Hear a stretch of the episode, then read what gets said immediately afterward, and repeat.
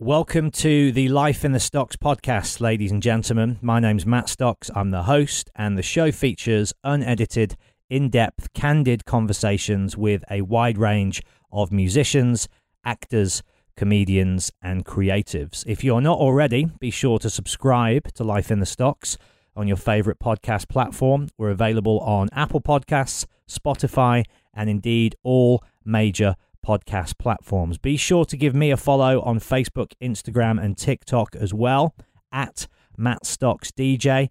That way you can keep up to date with all of my live Q&A dates, my DJ performances, and of course, who's coming up on the show as well. But without further ado, let's crack on with the show, shall we? Here we go. Life is full of what ifs. Some awesome, like what if AI could fold your laundry? And some, well, less awesome, like what if you have unexpected medical costs?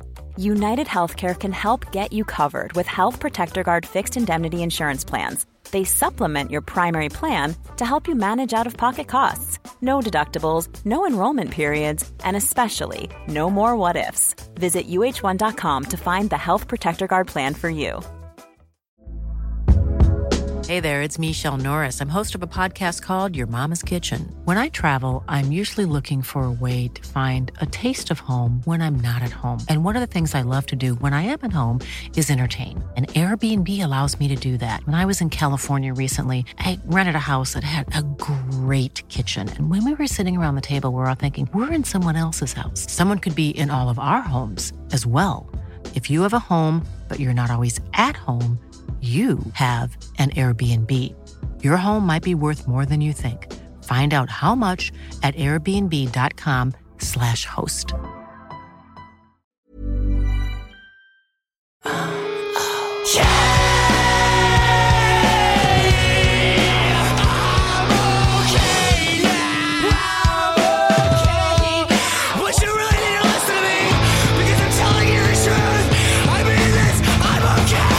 Trust me. I'm not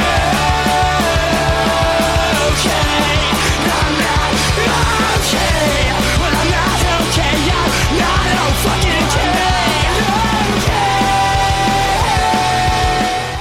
okay. Uh, tell me about your family life. Did you have any brothers or sisters? No, only child. Right. Only child. Um, I desperately wanted a, a a sibling. I think though, like as a kid, like growing up, like I really wanted that that sense of companionship, and uh, I envied people that you know that had that.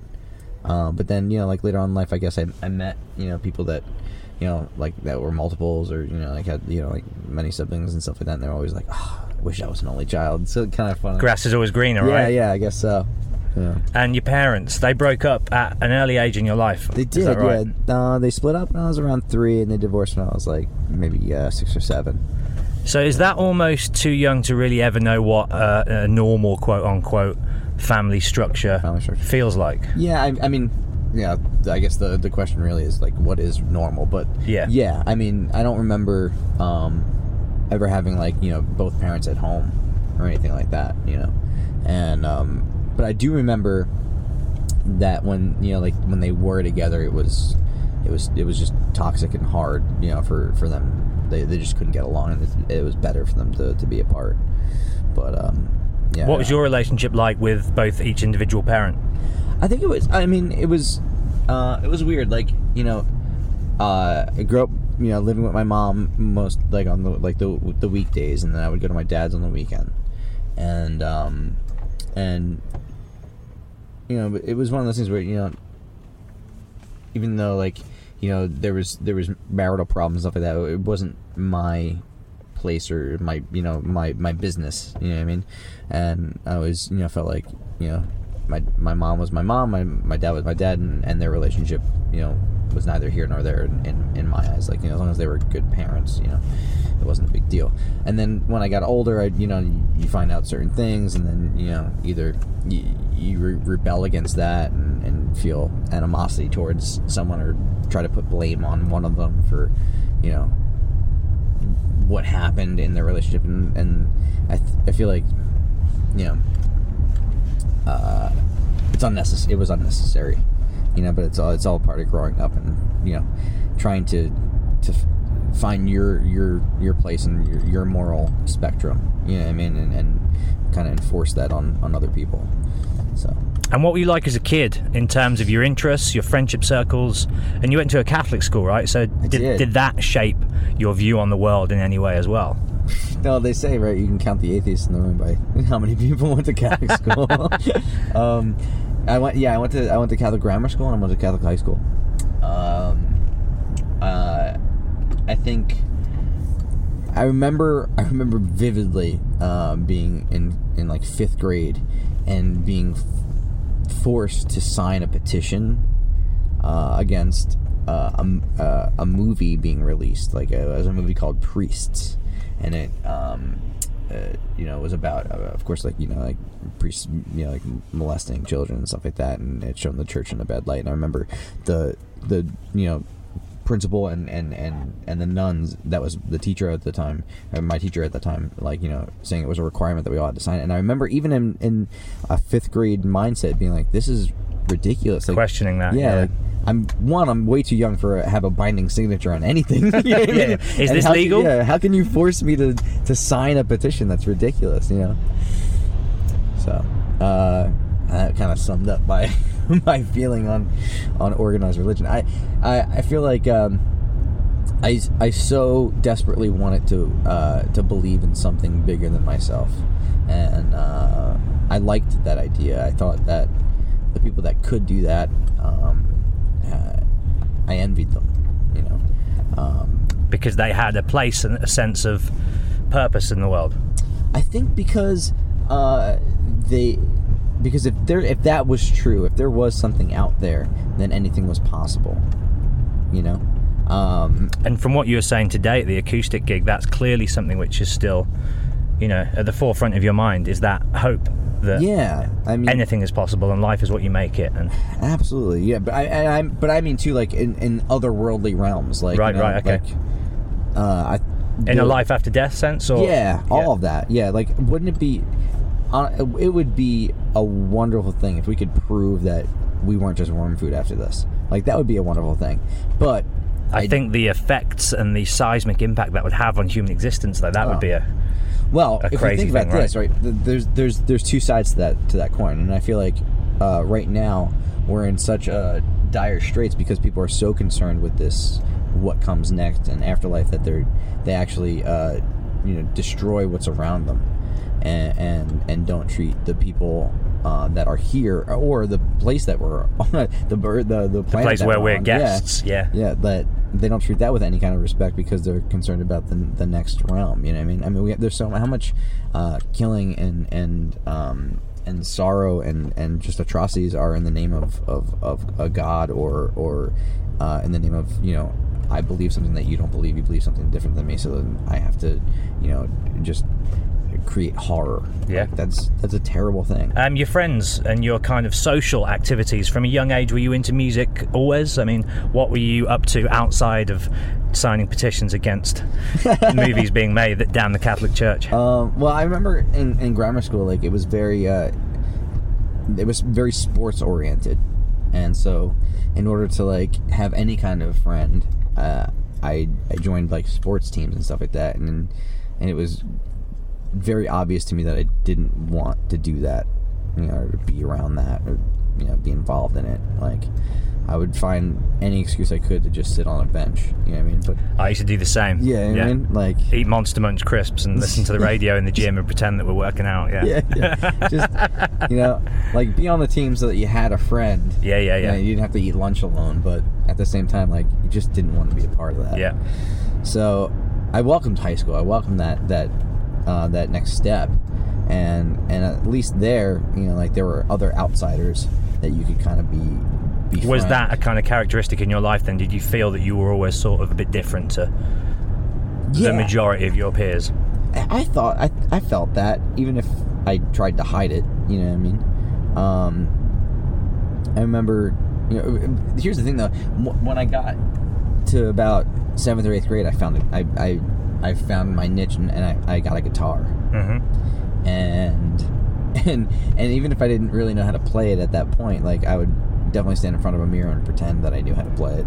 you know what I That's mean? that's But, how you, that's how you was an- start, right? Yeah, that's how you start. But Yeah. also, it was an identity at that point. You know what Yeah. I mean? It was like, oh, But you put it on and you felt like you were like it right. felt I've like something. Yeah. Yeah. it felt like it belonged. It felt like, you know, even if I didn't uh, have it figured out at that point, like I knew eventually it would make sense, and it was something that that was important to me. What was your first band called? You started gigging pretty early, right? I did. Uh, my first my first gig was the junior ring dance, and I was a freshman, and I wasn't allowed to be there because I wasn't old enough. So they I had to play the show, and then I had to leave. yeah, but it was cool. Uh, and I remember too, like my a friend of mine, like uh, I met this kid. Uh, his name was John McGuire. and Eventually ended up giving him the nickname Hambone, but uh, Hambone, like he was he was an older. He was like uh, junior. Yeah, I think he was the junior, and uh, he was he became friends or, or started dating this girl that I that I that I knew, and uh, she was like he plays guitar, and he came up to me one day. He was like, "You play guitar?" And I was like, "Yeah," and he was like, "We're starting a band." And I'll never forget the next day he came over to my house. I was like, "Oh no, what's going on?" This kid's serious. Yeah, Yeah, this kid's yeah. super serious. It wasn't just like we're just talking about this. Like, Yeah, yeah. well, we're doing it now. And, uh, and you know, we started a band, and it was just two of us, and we both played guitar, and that was weird. So he recruited like the rest of the people and got us a gig at the school, and that was the start of it, man. And that was Pencey Prep, was it? Or was this pre that band? That was peep that pre Pencey Prep. Right, yeah. right, right. That was uh, a band called Steve Weil and the Disco Kings. That's a great name. It was. Nobody in the band was named Steve Weil. That, that makes it even better. yeah. Um, at what age did you kind of become aware of the punk rock scene, the hardcore scene, and align yourself with that community? I think it Because it was strong in New Jersey, right? Around Yes, yeah. Well, it's it started in in grammar school. At, you know, Nirvana basically, and through Nirvana you would find out about like you know like Sonic Youth and the Melvins, and and um, you know, uh, you would get from Sub Pop to SST to Touch and Go, and and and you find out about like these bands like you know who's Steve, Steve Albini, like you know what's Big Black, and I was like. I don't think I'm. Allowed, I should be listening to this music. This is amazing. songs you know what I about mean? fucking, yeah. You're like, so uh, you kind of dabbled there. Yeah. And then you got into high school. Um, you know, people were like, "Oh, you listen to this, or you should listen." You know, do you know about Black Flag? And you're like, "Yeah." You're like, you know, well, you listen to Misfits. They're from Jersey, and that that became huge. And then from there, you know, I started to find out about bands like the Bouncing Souls yeah. and uh, and then from there it was like you know the New York hardcore and stuff like that. And what what was the epiphany I think for me was finding out that there was local bands that were like my age putting on shows and playing shows and and just kind of starting their own thing. Like you didn't have to be a, a virtuoso. You didn't have to be like this punk rock hero. You didn't have to be Sid Vicious. Like you could do it on a grassroots level. And that for some reason didn't dawn on me until until like freshman year of high school, and uh, and that was that was the it. That was the end all be all. You know, like I you know you found out about shows, and if you brought like a pan, uh, a can of like you know a can good, you could get into the show for like a dollar, and you got to see all these bands. And I remember. You remember your first like proper gig that you saw that sent you on your path?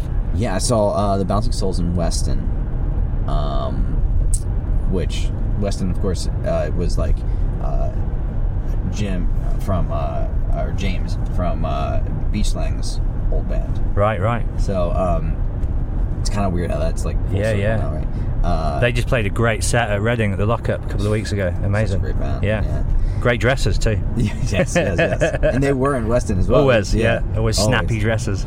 Um, but yeah, at the pipeline, and the pipeline was like that was that was the punk rock New Jersey venue. It was in Newark, and they didn't card. And you can go in there and like, and it was like, to- you know what? it reminds me. This is so ridiculous.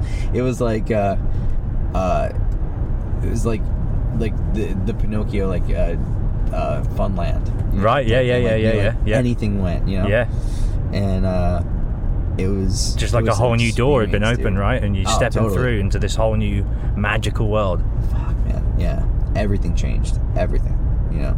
How old were you when you became aware of Gerard and Mikey and Ray? And did you meet all those guys at once? Did they all filter in one at a time? How did you come to find yourselves in this, you know, position where you were like, okay, this band Pencey Prep that I've been in has kind of ran its course. Right. You guys are doing this thing. I mean, talk us through the steps up till that. Okay. So, well, let's see. Pencey started. Um, I was maybe like 16 going on 17. Um, and I was, you know, graduating high school, and uh, and we went on tour, and we, we got a record deal with with Eyeball Records, who was you know one of those labels that you looked up to because they had put out like Humble Beginnings, and, and they had like an I Hate God record, and, and they were just you know they were doing it like they were a New Jersey based label that was like putting bands out. Like Thursday was getting signed, they were getting attention, they were on every show. It was like this huge deal, and um, so Pencey signed, and uh, we did one tour and started to like like one guy left after the first tour. Finally, our drummer decided to that he, he didn't want to play anymore, and we were like, do we find another drummer? Or do we just kind of end it here? And at that point, um, maybe right before that, I had met Mikey Way, and Mikey worked at uh, Barnes and Noble, and he was just always at the Eyeball House, and uh, he would hang out at the parties and stuff like that. And, just everybody knew Mikey. Everybody loved Mikey. He was like everybody's little brother, even though he was older than me. you know what I mean? Uh, and just a rad kid. And um, and then one day, Mikey brought his his brother to a party. Who everybody was like, "Oh, this kid's really super cool," but he's like really antisocial. He doesn't like ever like leave the house. And I remember I met Gerard at, at one of the parties, and he was like, "Oh, you know, like." Um, you know, I heard your record, I really liked it, and then he was like, I'm thinking about starting a band, like, you know, I know you guys were on tour, like, would you, and like we just talked about like, you know, like what he should do, and he was like, you know, I want to find, this, I get a drummer, and I know this guy, and you know, Super focused at such a young age. yeah, like- but I mean, he well, he was older than all of us, Right, okay. But And- you as well, though, being like 16, 17, you're like Yeah, I mean, you know, by give, dishing out career advice for musicians. Yeah, like, but that's I mean, great. really, I, like, you know, it was funny. Like, he asked me like I knew any like something, and I was like, oh, yeah. Well, this Yeah, is yeah. what I did, you Yeah. know. And uh, and so we had a practice studio, and, and sometimes they would they would come over and, and watch us practice. And I think what him and what G and Mikey liked about uh, me was I had this work ethic where like even then like like our bands like Pencey Prep like we practiced like seven days a week and for like hours and hours and hours we never left that that practice spot. It was you know it, it was our our home. Yeah. you know, I, more so than probably our, our parents' houses where we stayed. So um eventually when when when they wanted to start a band like we were like well come in into our, our lockout and and and do it. And that's when I met um, Matt uh, Pelissier and uh, and and Ray. And, and I saw their band and I was like wow this is something really special so they were just a four piece at that time. yeah. Yeah. yeah. And it didn't last very long because really like as soon as they started to get their their stuff together I remember the day that they wrote um, Vampires. And and then uh, you know we were all friends so like of course Ivo was going to put out whatever they, they did. Um, we all went to I went up to Nada with them that day. And I remember I was we went up there and I was really really high and and they were like you know someone had asked them like if they ever wanted to add another guitar player and they were like yeah well you know the only person that we would probably think about was too high to even get up off the couch and I remember being so scared shitless because I was so paranoid at that moment that they were gonna like ask me to play guitar and I just I couldn't even function That's marijuana for you kids. yeah, seriously, don't do that. but it laid the seed in my head that Yeah, like, yeah. that they even you know thought of me in that way, and that was really nice and flattering and and awesome because they were like one of my favorite bands. Like it was, I loved them, you know, as people, but also just as a band. Like it was, they were great, you know. And so um, around that time, uh, Pencey and or at that time I guess it was I'm Graveyard like fizzled out, and uh, and they came to my house one night, like late, late one night, and, and knocked on my door and were like, "Hey, you want to take a walk?" It was Ray and, and, and Gerard, and we walked down down the street, and they said that you know they were thinking about they were going to do a record soon, and, and if they were going to, if this was the time to add another guitar player, then they should they should do it, especially because I probably wasn't going to not be in a not be in a band, you know, forever. Like it, they knew that I was going to join something else or do something else, and they asked me to, to join, and I said absolutely you know, and that was that was it. And I played my first show with them at Club Chrome. And I remember, I remember the the guy that ran uh, Eyeball, Alex Mitter, like coming up to me after the show. I was so nervous because I was like, I wanted this so bad, and he came up and was like, I thought that would have been a lot better. Like, oh, Cheers, bro. Did you But, uh, play on every song on the first album? Was it just a few? Just a few. Just a- Um, that basically already been written and for the large Yeah. part recorded and it, yeah, it didn't. I didn't. I didn't feel right, like kind of throwing my two cents into a lot of those songs. Yeah. But uh, one song that we did write together was uh, "Early Sunsets," yeah. and uh, and the other song that we wrote together was uh, uh, "Honey, This Mirror Is Big Enough to do Us." Already thematically there was a you know a big focus on kind of these post-apocalyptic images and you know zombies and vampires. And was that something that drew you because I know you're interested in that world as well is that something that drew you to the band? Is there kind of conceptual ambition? Yeah, you know, I mean, that was great, but I just thought they they like, rocked. They just wrote Yeah, yeah. great fucking songs, and uh, and I, you know, immediately it was it was instantaneous. Like you, it, either you loved that band or you hated that band. There was no like, eh, that's all right. was it know? always that way It was always that Yeah. way. Always that way. Because you know we never fit in eh, with anyone else. Like even the shows that we play locally, like it was like, it was uh, almost antagonistic. You know Yeah. I mean? And uh, and that I love too. Like any kind of confrontation, I was fucking way into as a kid. so it's punk rock isn't it I guess so. I had a very kind of weird late introduction to the band because I guess for me, between about 2005, 2009, I just tapped out of new music altogether. I got to university and I discovered as a kid Rancid, Pennywise, NOFX, bands like that, and just fell in love with punk rock. So I wanted to get back to the root and I went, you know, just down the rabbit hole with the Clash and the Buzzcocks and all of that stuff. And I didn't listen to any new music during that whole time. I mean, I was aware of you guys when the Black Parade came out because that was inescapable. Um, but I just wasn't really aware of what you did. And then I got a gig on Kerrang Radio as the evening show host, and I was like, right, I sh- you know, shit, I haven't really kind of had my any interest or you know invested time in new music for this amount of time so I've got to catch up and find out what's been going on. And I'll never forget just the the level of like passion and love which such a large portion of that listenership for that station had for you guys as a band. It was crazy. I mean we could talk the whole way here about you know some of those times but i mean looking back on those times now what was the inside of the storm like for you guys as as young kids because you came to really define an entire generation of people's lives didn't you? And that's scary and exciting and overwhelming and it's it's hard to to to fathom that you know what i mean? Because i know you know i think of bands that that that have done that you know for at least my generation stuff Yeah. like that.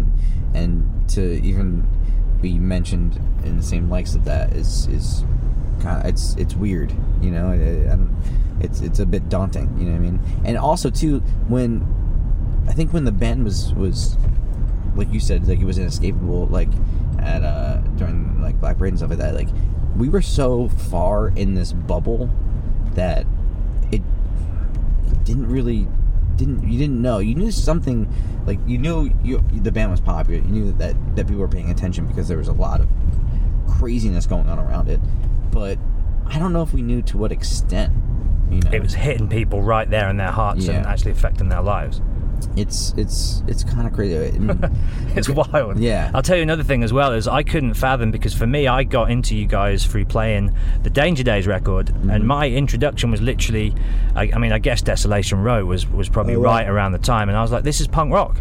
Mm-hmm. You know, people who were calling you emo, and I remember the older audience was really like against the band, and there was a real young old divide.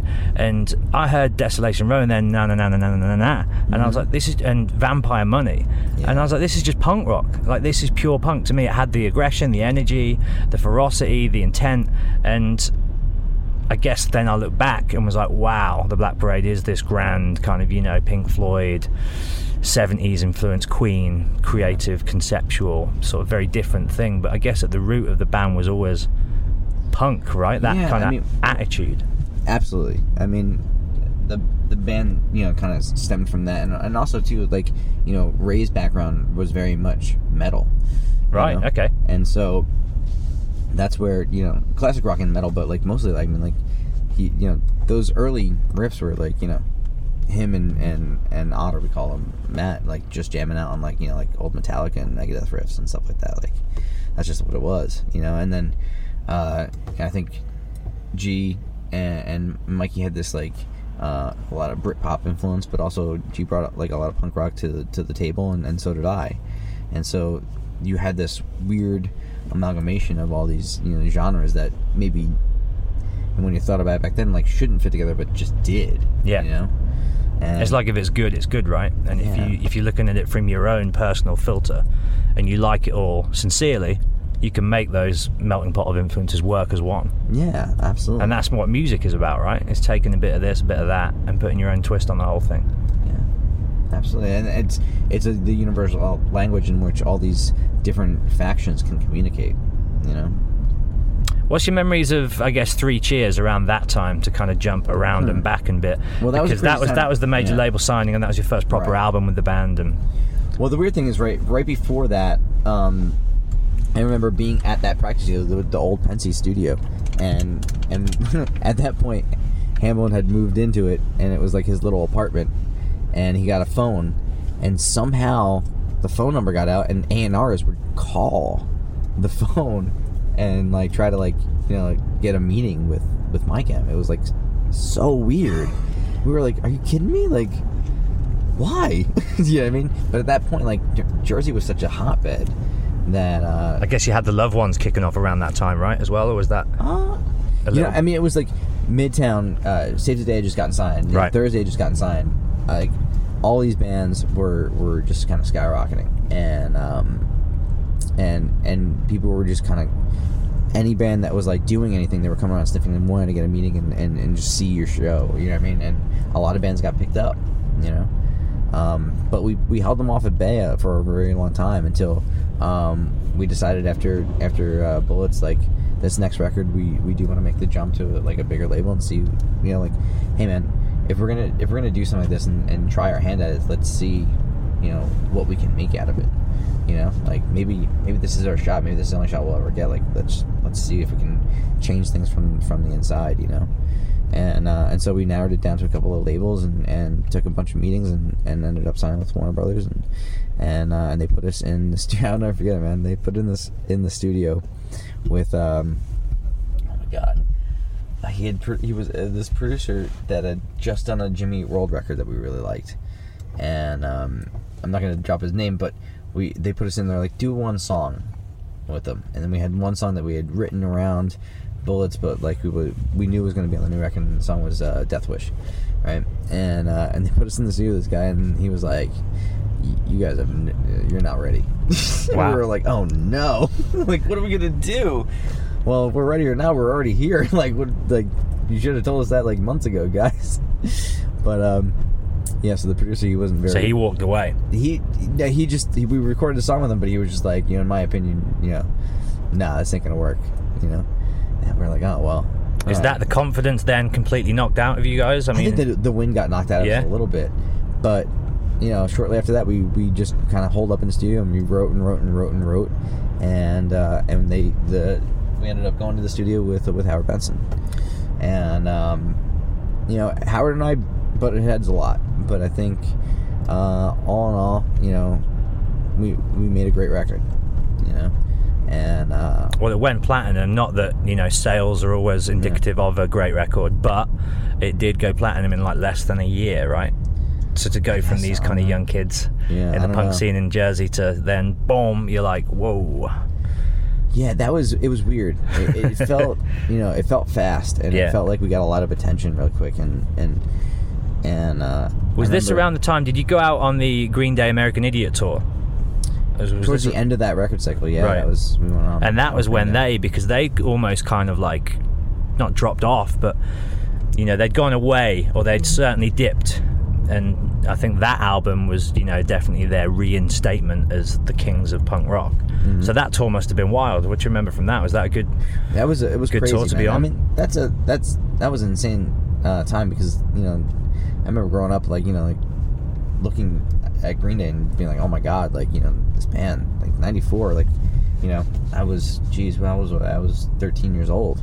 You know, and that was I remember buying Dookie on, on cassette tape and listening to Longview over and over and over again. You know, what I mean, and now you're hanging out with these guys and they're taking you to the movies and like, Oh, you wow. know, like buying your lightsabers good and stuff. It was like, yeah, it was really crazy. Um, and uh, I mean, could you ask for a, a better tour to open up. Like, there's no way. I, we learned a lot. You know, I watched them every night, and they really had it down to a science. Like it, they they took what they did very very seriously, and you could tell. You know, they they honed it. They their stage show was a craft, and it was it was meticulous, and um, and you know, I felt like that was you know they came a long way from like you know playing Gilman.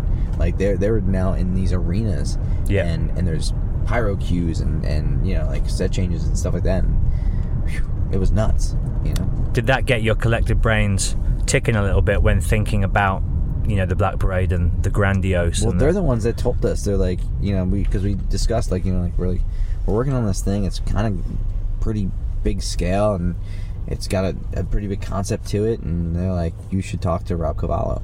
right because he was the, he was their guy. Yeah, he had just done he had just done American Idiot, and uh, he was their guy. You know, and we're like, oh, you mean the guy that did Dear You? They're like, yeah. And we're like, holy shit. and uh, and you know, and basically they, they introduced us to a lot of different people, and uh, and the rest, I guess, is history. Like we ended up working with Rob on the record, and uh, I I I don't think that record could have been made with anybody else. You know, uh, it was a it was a great partnership. That record. Was it a fun record to make? Was it challenging? Was it? Uh, I don't know if it was fun.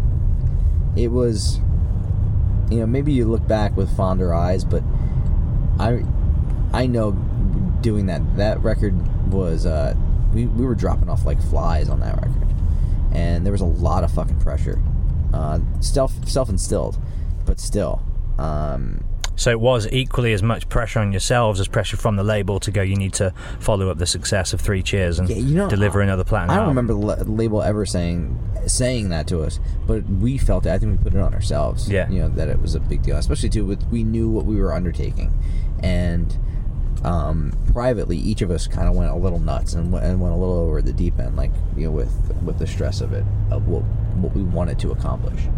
And what we thought we were capable of accomplishing. That was that was a big thing. I think coming to grips with, um, am I are am I personally good enough to be doing what I'm trying to attempt to do? and uh, that's that's a hard position to be in. At like, I mean, that was 2005, say making it right. Like we're still young guys, like Yep. not really knowing what the hell we're doing, and and being on such a grand scale. I remember, like, you know, trying to take a step back and wondering if it's all real, you know. Um, but yeah, that was it was a very hard record to make, but I I knew that it was fucking special. Yeah. like we all knew that we were we were doing something really really important, and uh, and I guess that all the more put even more pressure on us.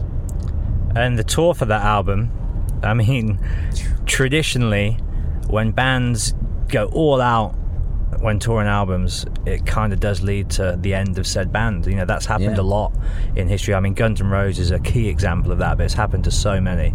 Uh, what do you remember from the, you know, was it 18 months or around that amount of yeah. time? What do you remember from that time of finishing the record and obviously it, you know, skyrockets and is this huge thing and then you're out there for over a year yeah. on the road It was every think. It was closer to two, probably. Right.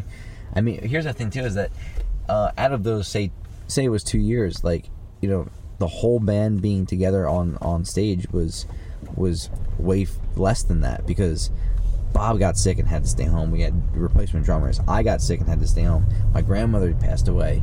Uh, Mikey went home. It was just like we were like like I said, we were dropping off like flies in the studio. We we dropped off like flies on that tour, and it was like, man, how do you survive this? Like, yeah. what are we doing to ourselves? You know, and by all means, like that should have been the end of the band. Like, if this was a movie, that the credits surely should have rolled at that point. you know Yeah. I mean? and, and it felt like you know, all right, done. It's complete. Um, Did it feel like that? it did. Yeah. Yeah. But also, I was depressed by that fact. And I remember coming off the road and, and think, knowing or thinking in, in my heart, like, uh, I'm going to get a call any moment that, you know, everybody's like, hey, you know, that was great, but that's it. And, uh, but I didn't. I got a call saying, hey, let's work on some new stuff, you know? And I, it made me happy, but at the same time, I guess I was a little bit trepidatious because I, I, I was so unsure why we were doing that. You know, even though I wanted it so bad. Um, and then that's when you know things started to to get kind of weird with like you know making conventional weapons and then kind of leaving that behind and there was you know management issues and um, and then finally we got into into danger days you know which was consciously a bright, celebratory um, fantasy. Uh, well, I guess you know the Black Parade was definitely kind of you know Mm-hmm. that as well, but it was definitely colourful, wasn't it? As opposed to say the the, yeah, but the, I, think, I feel like that was a reaction to uh, our our time in the studio with, with doing conventional weapons, right. which I mean, this sounds weird, but when, when I go back, if I if I were to like listen to all our stuff, that's probably my favorite record. Even though it's it's not a record, like if I were to put, I could I could I could sequence that those songs and make it a record, and I think it would be my favorite. What do you remember from uh, Reading Festival when you headlined? Because that was oh man, that was a massive, massive show for the time. And I'll tell you a funny story. I took my friend Joel to see you, and uh, we took ecstasy, uh, Nice. and just came up as you came on. And it was one of those moments where I kind of felt an investment in the band because, and I'm not saying this because you're here and I'm trying to blow smoke up your ass, but just discovering you through Danger Days and the passion and the love that this young audience had for you, and then on the flip side to that, the hatred that this kind of older audience seamlessly, uh, not seamlessly, senselessly had for you. I was, you know, I'd, I'd make a point of playing the band and kind of saying, you know, if it gives this much joy to this much people, there's nothing bad in that. And also, have you listened to like Vampire Money? I had to almost convince my friend. I was like, you're going to love this show. They're a great band. And he'd kind of just gone on the, you know, the emo tag that a lot of older people were put off by because that word had come to mean something different by then. You know, there was all the broadsheet coverage of stupid stuff which we won't even go into now. So I said, take this with me. And we took an ecstasy bill, and I was like, I guarantee you, you're going to love this show. And it was one of the best headline performances I've ever seen. Oh, wow. And it wasn't just the ecstasy. it was so good. I remember looking up at Gerard, and he looked, you could see he was nervous. Yeah. You could see it was a huge show for him, and he was nervous. But you crushed it. And then to bring Brian May out, and Yeah, that was a dream come true, man. Especially too, like a couple of days before, like we went to Brian's house to like rehearse, and that was insane. wow. Yeah. Uh, yeah. That's know. a moment, right? That's, a, definite- moment. yeah, Especially too when he's like, "Hi, I'm Brian." You're like, "I know." Yeah, yeah.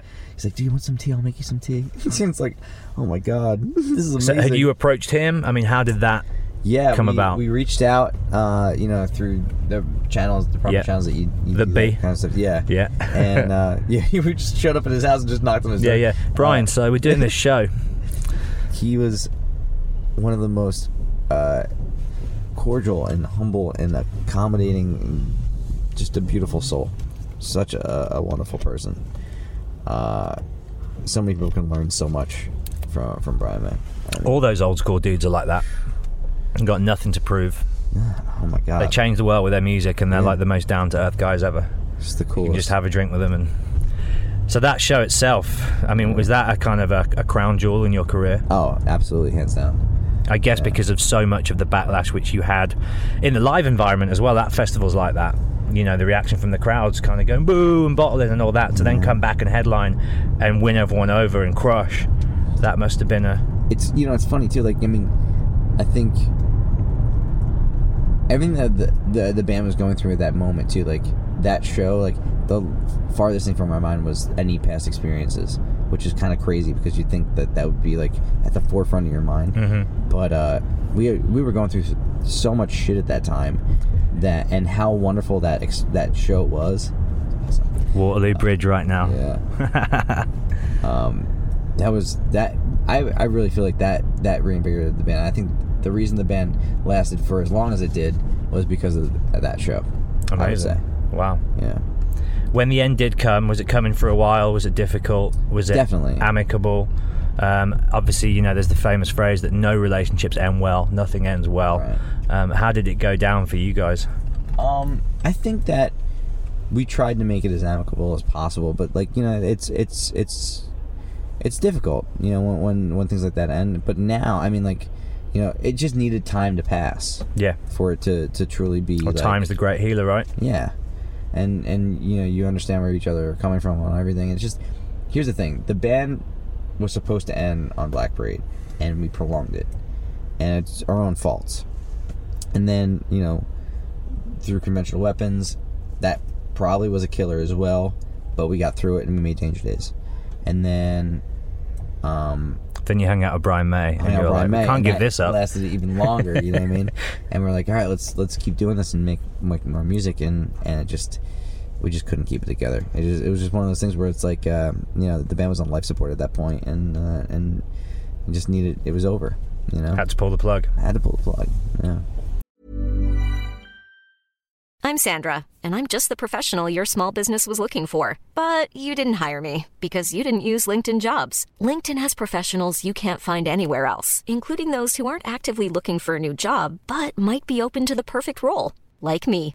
In a given month, over 70% of LinkedIn users don't visit other leading job sites. So if you're not looking on LinkedIn, you'll miss out on great candidates like Sandra. Start hiring professionals like a professional. Post your free job on linkedin.com/people today. When you're ready to pop the question, the last thing you want to do is second guess the ring. At Bluenile.com, you can design a one of a kind ring with the ease and convenience of shopping online. Choose your diamond and setting. When you find the one, you'll get it delivered right to your door. Go to Bluenile.com and use promo code LISTEN to get $50 off your purchase of $500 or more. That's code LISTEN at Bluenile.com for $50 off your purchase. Bluenile.com code LISTEN. Since 2013, Bombas has donated over 100 million socks, underwear, and t shirts to those facing homelessness. If we counted those on air, this ad would last over 1,157 days. But if we counted the time it takes to make a donation possible, it would take just a few clicks. Because every time you make a purchase, Bombas donates an item to someone who needs it. Go to bombas.com slash ACAST and use code ACAST for 20% off your first purchase. That's bombas.com slash ACAST, code ACAST. Do you then go and begin trying to find new guys to make music with straight away?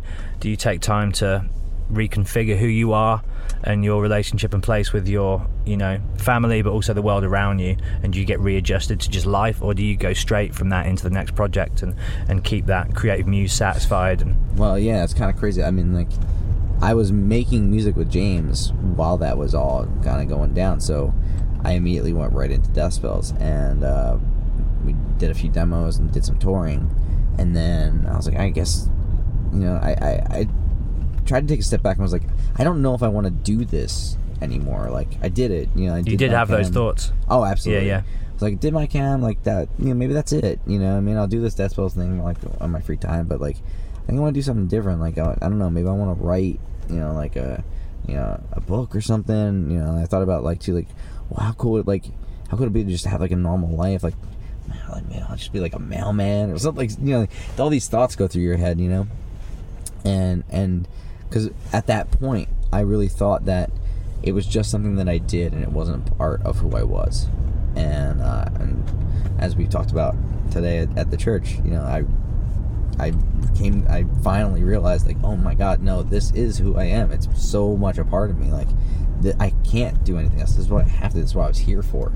You know, is to play music and, to and to create. So uh, coming out of that band, like you know, did Death Spells and then James went on tour. Uh, he had to do a Reggie record, and I helped out a little bit with that. And then I just started writing these songs, and then it just started to come to me, and I was felt compelled to to make them, you know, because I, you know, whatever I was feeling, you know, felt sick to my stomach all the time. I, I always Have a- you like- always had health issues? yes, Yeah. but they got is that real kind of bad. hereditary, or is that? What, Um, have you looked into it, or do you know? Or? Yeah, I have like uh, I have bacterial overgrowth of the lower intestine. Right. and sometimes it gets ag- it's uh, definitely aggravated by stress. So, yeah, that was probably chose the right career path for it, yeah, Exactly yeah. right. Um, so with that, plus I'm allergic to everything. So th- nothing, nothing goes. Yeah, everything goes hand in hand with like the perfect storm of of horribleness. Yeah. you know.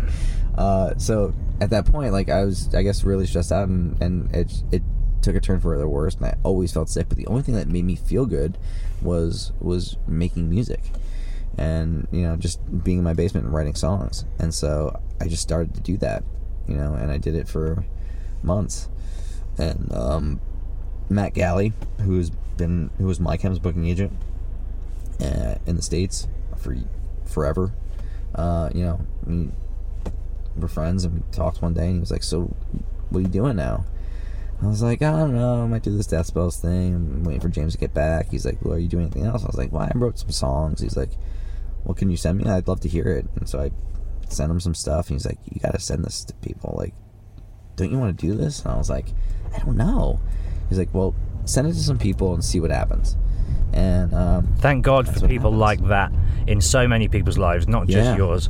Because No, very absolutely. often when the you know the record contract is over or the band is over, most of those people who are around you telling you that you're amazing and all this are gone the next minute, right? Oh, Once yeah, they've gotten their absolutely. Mm-hmm. paycheck, what they wanted, they're out.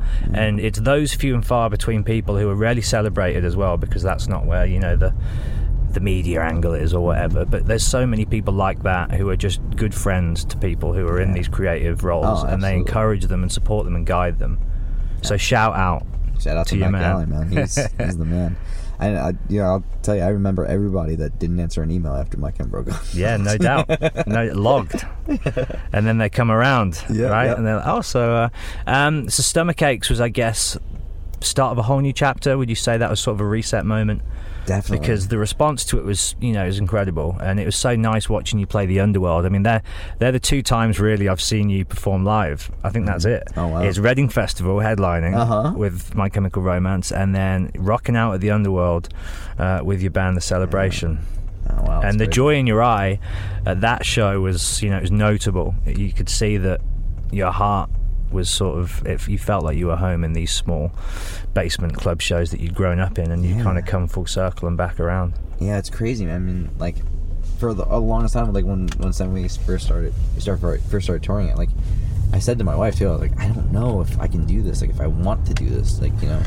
And she was like, Well, you gotta give it a shot. Like, if you don't, you'll never know, and it'll like, eat at you forever. So, you know, and even the first couple of tours, I was like, I don't know if I'm having fun, you know. But then it clicked, and I was like, Oh my god, wait, I don't have to do this the way that I think I have to do this. I can do this the way I want to do this and be myself and I don't have to be like, you know, some fucking tosser fucking front man. You know what I mean? Like I don't want that, you know. I'm not that. I can't be that. So, um, you know, I'm gonna do this on my own terms and if it works out great, if I have fun doing it, great, I'm gonna keep doing it. And and things started to click.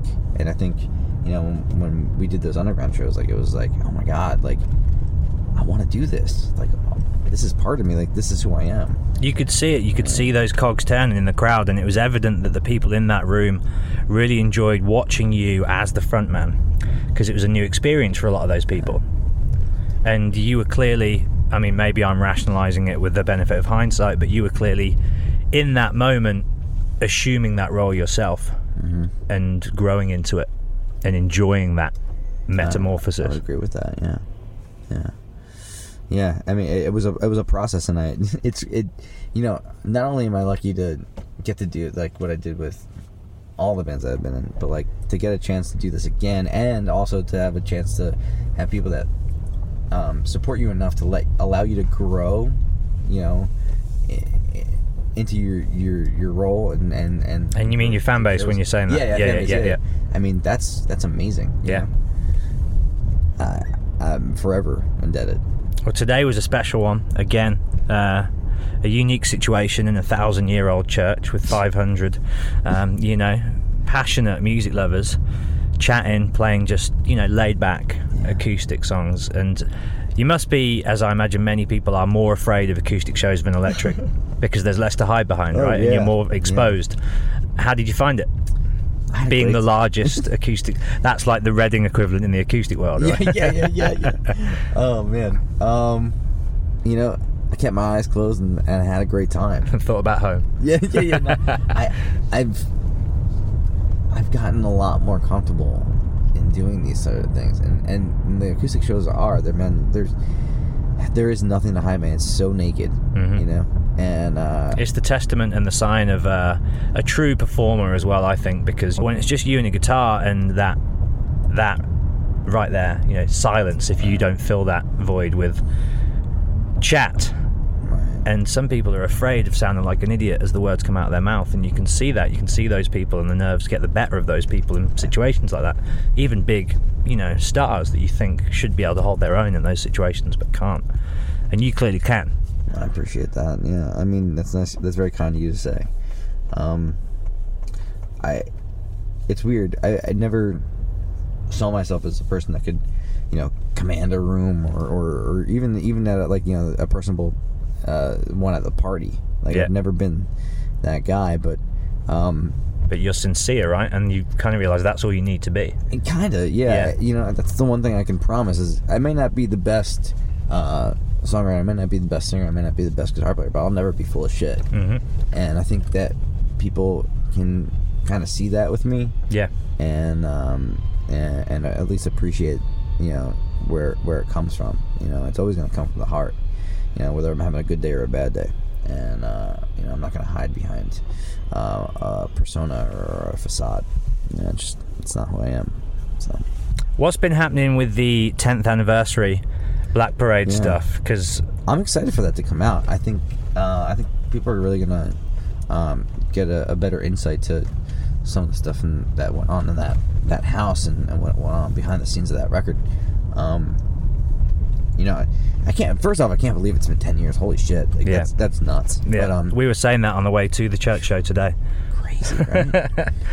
but uh, you know, when we when we, you know, Warner Brothers approached us about doing like your own reissue of it and wanted to include like you know some unreleased stuff. Like we we went collectively went through like old recordings. I went through like old hard drives of stuff that I had, and, like you know, I had this song or that song or this recording, this demo, and uh, we combed through all the stuff that you know, we wanted to include, and uh, and I wrote a piece um, about what it was like to be in that house, and uh, we had a lot of communication about about you know putting this this together and like or at least the the secondary CD, and uh, and the artwork and stuff like that, and um, it, wa- it was nice to work on that together, and uh, and then we, we gave it off to, to Warner, and then all of a sudden then then that that video got posted, Right, and which was caught- unbeknownst to you guys, was it? uh, I mean, we we knew that we wanted to use the flag thing. Uh huh. The way it was done and when it was done was kind of a surprise. Right. And um, Was that annoying? Was that just eh, I don't. I mean, more, as you say, surprising? it was surprising. Yeah. I think what was um, maybe not the most positive was that everyone Oh my god, they're getting back got- together. Yeah, everyone got jumped to such Yeah. a conclusion about it, and and when I saw that, I was like, all right, I see where you know, I see where people are are, are you know, it felt ominous, but at the same time, you know, people have such a a love and connection for that band that no matter what we do, what's posted, that that rumor of the reunion always comes up. Yeah, you could take a picture of your dog. Yeah. And they're like, oh my god, the band are getting back together. Exactly. Because So it's I- wishful thinking, right? And that's as much as it's sort of annoying. I guess No, it's- the annoyance is way uh, more outweighed, sorry, by uh, just how special the band is to so many people and what an amazing Yeah. thing that is, and think how it- lucky you are. It's yeah, it's, it's not annoying. It's just collectively, like as all of us, we just don't want them, everyone, anyone to be To disappointed. disappointed, yeah. you know, like I know what that's like. That that's, that sucks, and I don't want to give anybody false hope and and you know make people like upset. Yeah. you know what I mean. Uh, we just wanted to do something nice, and and you know ended up like causing a big turmoil. And sometimes that you know the road to hell's paved in the best intentions. You know? Yeah. but um, Is it something that could happen one day? Could you see it happening? I mean, a meteor could come and destroy the Earth tomorrow. I have no idea. You got no idea. I have no idea. That's a very well, well dodged question there. but I, here's the You thing. got to ask though. I would say that um, It's certainly not off the cards. I don't think it's very likely, but I would never. I, I you can't say never to anything. You know what I mean? Uh, I have no idea. But as I know that right now we're all just so so busy that it Yeah, yeah. doesn't make sense. It's been really interesting to see the different directions in which you've all gone because at the start of this chat you were sort of saying how the influences uh, of the bands were so mixed and they came from a Britpop element and you know metal and, and you've kind of all gone off and done exactly those things right where you came from in the first place. I mean Gerard's album was so British indie influenced and, and amazing. I loved it. Hesitant Alien. Um, you've kind of gone back and touched to that punk rock side, um, and you know I haven't really been keeping. I saw Mikey at Reading actually playing Oh, bass yeah. with uh, Waterparks, Yeah, which is you know really fun to It- see the him. Electric Century record is great too. Yeah. yeah, and uh, and honestly, like I know nobody's heard it yet, but it I'm and I don't want to like whatever like take it, but Ray's Ray's stuff is so fantastic. It the record is amazing. I can't wait for it to come out. Like When's it out? I, Oh, you don't know yet. you. Right, right, right, right, Yeah, right. I don't know, but I, I'm I have something, and I think it's I, I love it. I listen to it all the time. I think it's great. He's he's that, kid is he's way too talented. and it doesn't it, it makes me feel uncomfortable how talented he is. and parachutes, man. I mean, what a record. Thank you. Um, we were talking earlier on. Remedy is a song I love. I'll let you down is a song I love. The Percocet song. What's that? The title of that track? Uh, Dear Percocet, I don't think we should. See I don't think we should see each other anymore. Fantastic. You obviously had a good time making it. You can hear in the album that Yeah. As as hard as it was, it was it was amazing. Yeah. I wouldn't trade it for the world. I think we're pretty much here. Is this us, driver? Uh, very close, yeah. I've got to Yeah. go around the block to get on the right side of the Oh, street. yeah. That's how you fill the time. Um, let's talk tattoos real quick, Frank. We've got a couple more minutes to spare. Uh, you've obviously got a lot of them. I know that you're a good friend of Miss Kat. birthmarks. Miss Kat, yeah. Miss Kat Von D, who Uh-huh. uh, is you know one of the most prominent tattoo artists in the world. She's a sweetheart. Yeah. what can you tell me about Kat and some of the work she's done on you? Yeah, I, you know, uh, I met Kat uh, a while ago when she was still living in Florida, and um, and she came out to a show and uh, and she did uh, the a Frankenstein piece on me on my forearm, and You also did a song for the Frankenweenie soundtrack, didn't I you? did, The yes. Tim Burton movie. yeah, that was the first that was the first solo effort. That was it right there. That was it. I love there. that film. I love Tim Burton. Thank you. Yeah, that's why I tried. I just showed it. I took my kids when it first came out, and uh, and they sat there, but I don't think they really got it. And then recently we rewatched it at home, and then scared the shit out of them. Yeah, it's an adult piece, isn't Yeah, it? it Like a lot of his is, stuff yeah. is. It's kind of fairy tale and childish, Yeah. but it's got that dark adolescent quality. I love that movie. So yeah. good. So yeah, Frankenstein. Uh huh. That's what you got done. I got that done. That was the first time we hung out and became friends like really, really quickly. She's a rad, rad person, and uh, and then from there she uh, she. Were you on the show ever? I was on the yeah, show. Yeah. I, I uh, she you did a- reality TV star, you. she uh, she she tattooed my uh, a portrait of my grandfather uh, on the show and did a fantastic job. And um, and then after that, she uh, she did portraits of my grandmothers, and uh, she you know she, so she's someone you obviously trust. Oh, yeah, With yeah. the important pieces to yeah absolutely I mean, do them she's- justice. She's phenomenal. She she truly is. I mean, what a talent. Yeah, and, just a really nice person. Yeah. Well, it's been a real pleasure chatting to you, Oh, dude. please, my pleasure. I hope the journey was good fun for you. Yeah, absolutely. As it was for me. Um, anything else you want to sort of mention or touch on whilst we're here and the record button is on? Um, jeez. I'm asking him at a very, uh, uh, well, the end of a very long day. it's one of those days where you know I, I feel like I, I I don't know what what I said to who and Yeah, who I- yeah, you know I mean? yeah, yeah, If yeah, I- yeah, I- yeah. Well, it's always funny as well when you do multiple interviews actually as the interviewer, because you know Uh-huh. we've already chatted today on stage in front of 500 people, and I didn't want to just ask those same questions No, again course, yeah, you because you're like, like, didn't didn't we just do this, dude? Right, no, of course. No, I I think you did a fantastic. Thank you so much for doing the Q and A, man. That was that was it made it feel so much more so comfortable up there. Yeah? you know. Oh, absolutely, absolutely. well, that's all I can do is make you feel at home and, and at ease. making me feel awkward. that's that's the gig, right? And then you can, you know, I can allow you to just be you and give the Yeah. people what they want, which is the truth. And it was it was crazy, man. I mean, all we were doing up there was talking, and you could see even just from the answers you were giving and the things you were saying that people were being moved and inspired by it. And that is a special thing, man. To not even have to play or sing a note, but just to talk to them as a human and have them kind of look at you and go, "Wow, I respect and admire this person that much that." They bring out these, you know, really strong emotions. It was pretty uh, powerful stuff. um, I, the, the power. Trust me, the the power. those, those moments were not lost on me either. I mean, that was that was truly. Uh, it was a it was a, a wonderful evening. Seriously, it really was. Right on. And thank you, dude. That's our driver. He's just parking. So we're here. Um, Frank Iero, thanks so much for your time. Thank you, man. When I was a young boy, my father took me into the city to see a marching band. He said, Son, when you grow up, would you be the savior of the broken, the beaten, and the damned? Hi, I'm Daniel, founder of Pretty Litter. Cats and cat owners deserve better than any old fashioned litter. That's why I teamed up with scientists and veterinarians to create Pretty Litter. Its innovative crystal formula has superior odor control and weighs up to 80% less than clay litter. Pretty Litter even monitors health by changing colors to help detect early signs of potential illness. It's the world's smartest kitty litter. Go to prettylitter.com and use code ACAST for 20% off your first order and a free cat toy. Terms and conditions apply. See site for details. Planning for your next trip? Elevate your travel style with Quince. Quince has all the jet setting essentials you'll want for your next getaway, like European linen, premium luggage options, buttery soft Italian leather bags, and so much more. And is all priced at 50 to 80% less than similar brands. Plus, Quince only works with factories that use safe and ethical manufacturing practices. Pack your bags with high-quality essentials you'll be wearing for vacations to come with Quince. Go to quince.com slash pack for free shipping and 365-day returns.